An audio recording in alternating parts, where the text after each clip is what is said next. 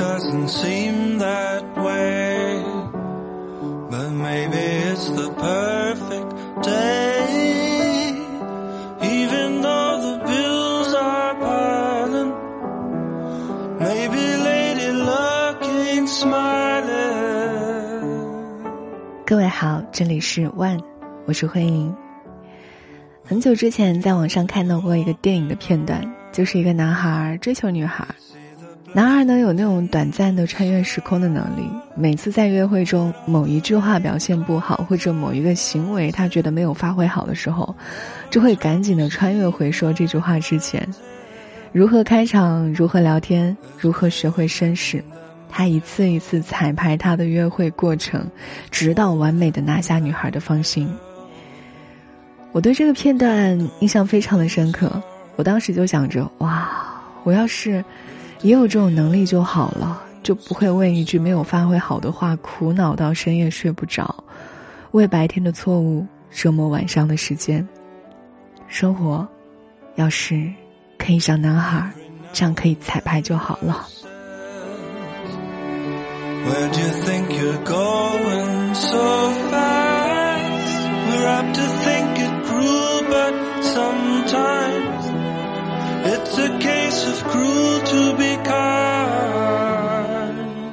也就是在前两三个月吧，我才知道，原来这部电影就是《时空恋旅人》。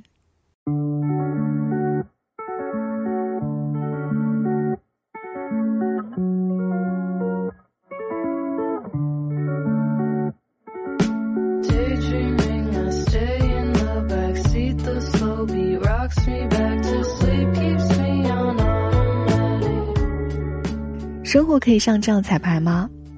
日复一日的生活里，昨天可以是今天的彩排，今天可能是明天的彩排。像《土拨鼠之日》里面，主人公每天都在经历同一天，换一句话来说，就是他彩排每一天的生活。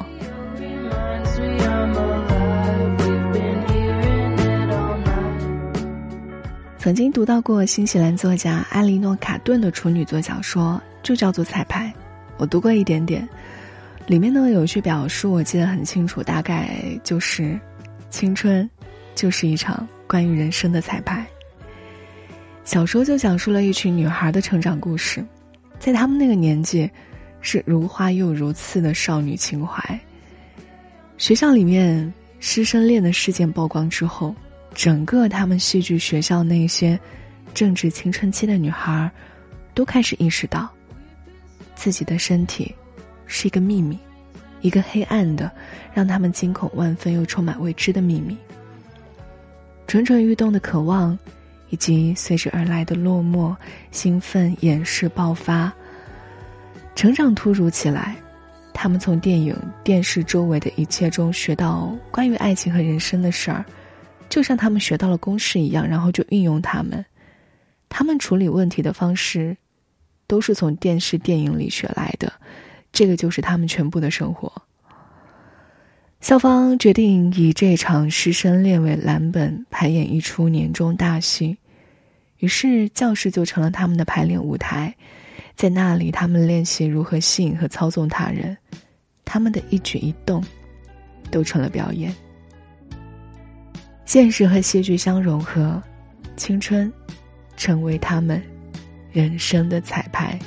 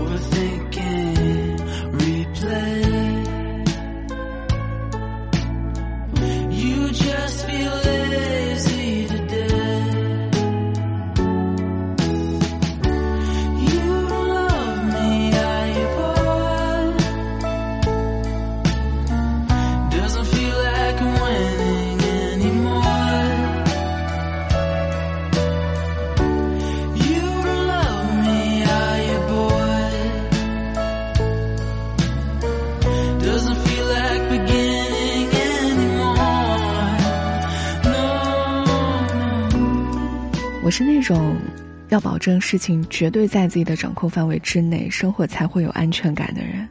比如说旅行，我喜欢有计划，嗯，可以不严格的按照计划走，但是一定要有计划。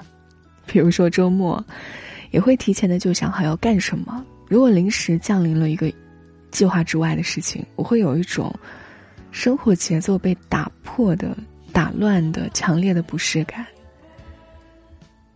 可惜，生活永远是直播，闪光灯也一直在闪，你很难去演练、去彩排。如果告诉你，世界上有一种模拟器。可以帮你穷尽所有事件的选项和可能的结果，你是不是就不会那么害怕了呢？如果有一种方式，能够让你一次一次的尝试，一直到成功，你可以抗拒这种诱惑吗？今年的七月份，美国有一部纪录片就拍出了给生活彩排的这种可能性。这部纪录片的名字也叫做《彩排》。豆瓣目前的评分是八点八分，严格来说吧，它算是真人秀和纪录片的混合体，就提出了一个这样的假设：如果人生可以彩排，未来会不会变得可控呢？This is basically it's like a portal, I guess, in some levels. Yeah, I've been told my personality can make people uncomfortable, so I have to work to offset that. 在这档节目制作的最开始，制片人内森就在网络上发起了个素人征集令。他的问题就是：你是否正在逃避什么问题？这个问题可大可小，比如说想要跟老板提加薪，但是不知道如何开口；想要裸辞考研，但是担心未知的风险；想要结婚生子，却不知道自己是否做好了准备。他指向了。一种人们比较普遍存在的心态吧，就是对于不确定性的焦虑。因为不知道会发生什么，所以选择逃避，选择最安全、最稳定的选项。先来看到内森的第一个实验对象，叫做科尔。他逃避的事情呢，真的非常非常的微小。十二年前，他出于虚荣心告诉他的朋友，他有硕士学历，实际上。只有本科学历。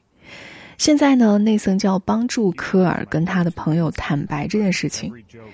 根据科尔所说，他这位好朋友性格有点暴躁，这个就是他迟迟不敢坦白的原因之一。于是，彩排开始了。内森找来了一个演员扮演他的朋友，为了更接近真相。他让演员扮演记者，会先去采访到朋友，跟他零距离的、近距离的接触，然后模仿他的言行和思维。科尔把摊牌的地点选在了一个酒吧里，内森就在棚内一比一的复制了这个酒吧，让科尔在这个场景当中跟扮演他朋友的演员一遍一遍的排练。内森是帮科尔安排好了每一个摊牌的环节。包括一开始如何去寒暄，中间如何的玩游戏，如何在等待食物的间隙跟他的朋友坦白，他甚至是精致的、精细的帮科尔排练了聊天当中可能会出现的手部动作。为了他的这个摊牌局，一共邀请了三十多位演员，一共排练了十三次，确保科尔是有足够的底气。最后呢，终于到了正式摊牌的那一天。虽然也出现了一些突发的情况，但是绝大部分的流程都是按照预先彩排的那样进行的。最终，科尔取得了朋友的谅解，两个人的友情也进入了一个新的台阶。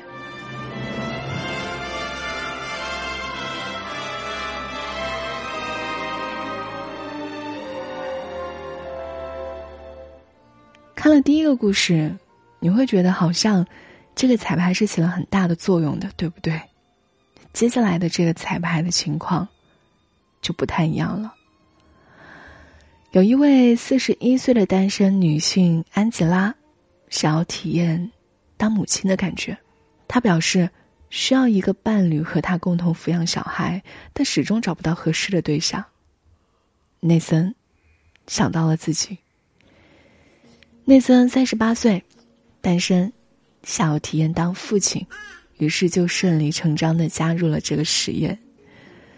内森安排好了理想的房子，让他在两个月内体验将一个孩子从出生到抚养十八岁。你没有听错，两个月。在这里呢，需要明确的一点就是，尽管这个实验目的是尽可能的接近真实的生活，但它设置的本身就是不真实的。比如说，十八年被压缩成两个月，本来就是一件不可思议的事情。更加虚假的就是，不同年龄段的演员在这两个月里要分别扮演这个小孩，因此呢，剧中就会出现一些比较荒诞的场景，比如小孩走进房间的时候是三岁，出来的时候却已经六岁了。这种真实与虚拟的混淆也贯穿在整个实验当中，在这个混乱当中，内森非但没有控制住自己的未来。反而是陷入了一系列的失控，比如说，当内森出差一段时间回来之后，哎，他的儿子从六岁变成了十五岁，还温和的接纳了他。他觉得这个不真实，父亲离家九年才回来，儿子难道不会有恨意吗？他跳出了父亲的身份，以制片人的口吻让扮演儿子的演员改变表演的方向。希望可以表现得更加叛逆一点。可是呢，当儿子真的开始叛逆，在他面前毒瘾发作，他就完全崩溃了，他受不了。于是呢，他再次出戏，决定逆转时光，回到儿子六岁的时候。然而，失控并没有结束。扮演六岁儿子的演员是一个被单身妈妈抚养长大的孩子。在节目拍摄的过程中，因为他的入戏太深，就真的将内森当成了自己的爸爸。当这个六岁的小孩在片场之外也叫他爸爸的时候，内森就开始反思自己的这个整个实验的荒谬性，是不是从一开始就错了？让一个六岁的孩子牵扯其中，是不是太没有人性了？为了弄明白为什么这个六岁的孩子会入戏太深，会真的把他当做爸爸，他就开启了一轮新的彩排。这次呢，他甚至改变了性别，把自己打扮成了这个孩子的母亲，试图从另外一个视角重新体验这个过程。到这里为止，内森正在陷入彩排的无限循环当中。他每次遇到一个问题。和一个不确定的因素，就会通过彩排来寻找答案。而在一次一次的彩排中，真实和虚拟的界限越来越模糊。他没有找到答案，他反而是沉溺在这个一真一假的漩涡之中，无法自拔了。可以说，内森的实验完完全全的失败了。他试图通过彩排人生这样的方式，来消除这种不确定感，获得安全感，而最终的结果就是，这种不确定感非但没有消失，反而是成为了一种常态，甚至可以说，不确定成为了唯一的确定。Recall the way you seem to look inside me。这一部彩排只有短短的六集，但是内在的元素真的非常的丰富。因为人的临场反应总是会超出我们的想象。也许生活的细节可以复制，但是人和人之间那种真切的细微的反应。是无法推演复刻的，也总有一种结局是无法彩排出来的。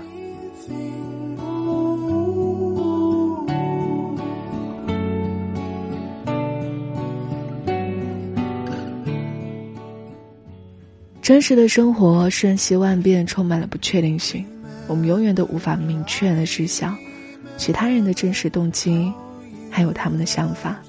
也永远没有办法做好面对任何状况的准备。彩排告诉我们，人生是多样的、变化的、不可控的，再精准的计算也没有办法预测未来。既然如此呢，也许试着接纳不确定，是一种更好的选择。人和人之间充满了不确定，明天也不确定。在一个充满不确定的年代里，拥抱不确定，接受失去的可能，才是一种常态。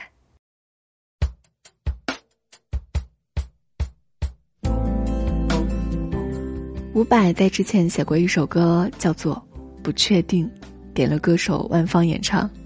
我也不确定这首歌你们会不会喜欢，但我还是放了。反正放什么歌都不确定你们会喜欢，那就放这一首。不确定吧。也许有一天我会离开你，长途跋涉，寻找真的自己。